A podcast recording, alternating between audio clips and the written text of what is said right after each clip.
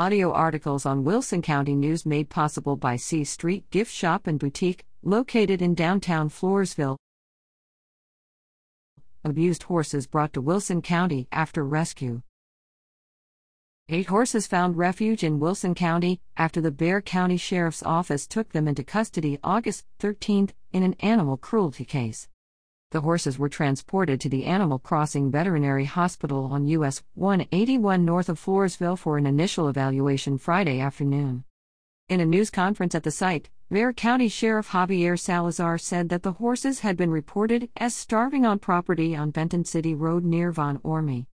They had no hay, no water, Salazar said. They may have been only hours from death. He also noted that the horses were out in the hot sun in a corral behind the owner's house, and one could not even stand on his own when given water to drink.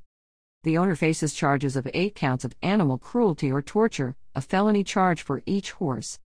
After the horses were processed at Animal Crossing, they were transported to Meadow Haven Horse Rescue in Nixon. Grips at W C N online dot com.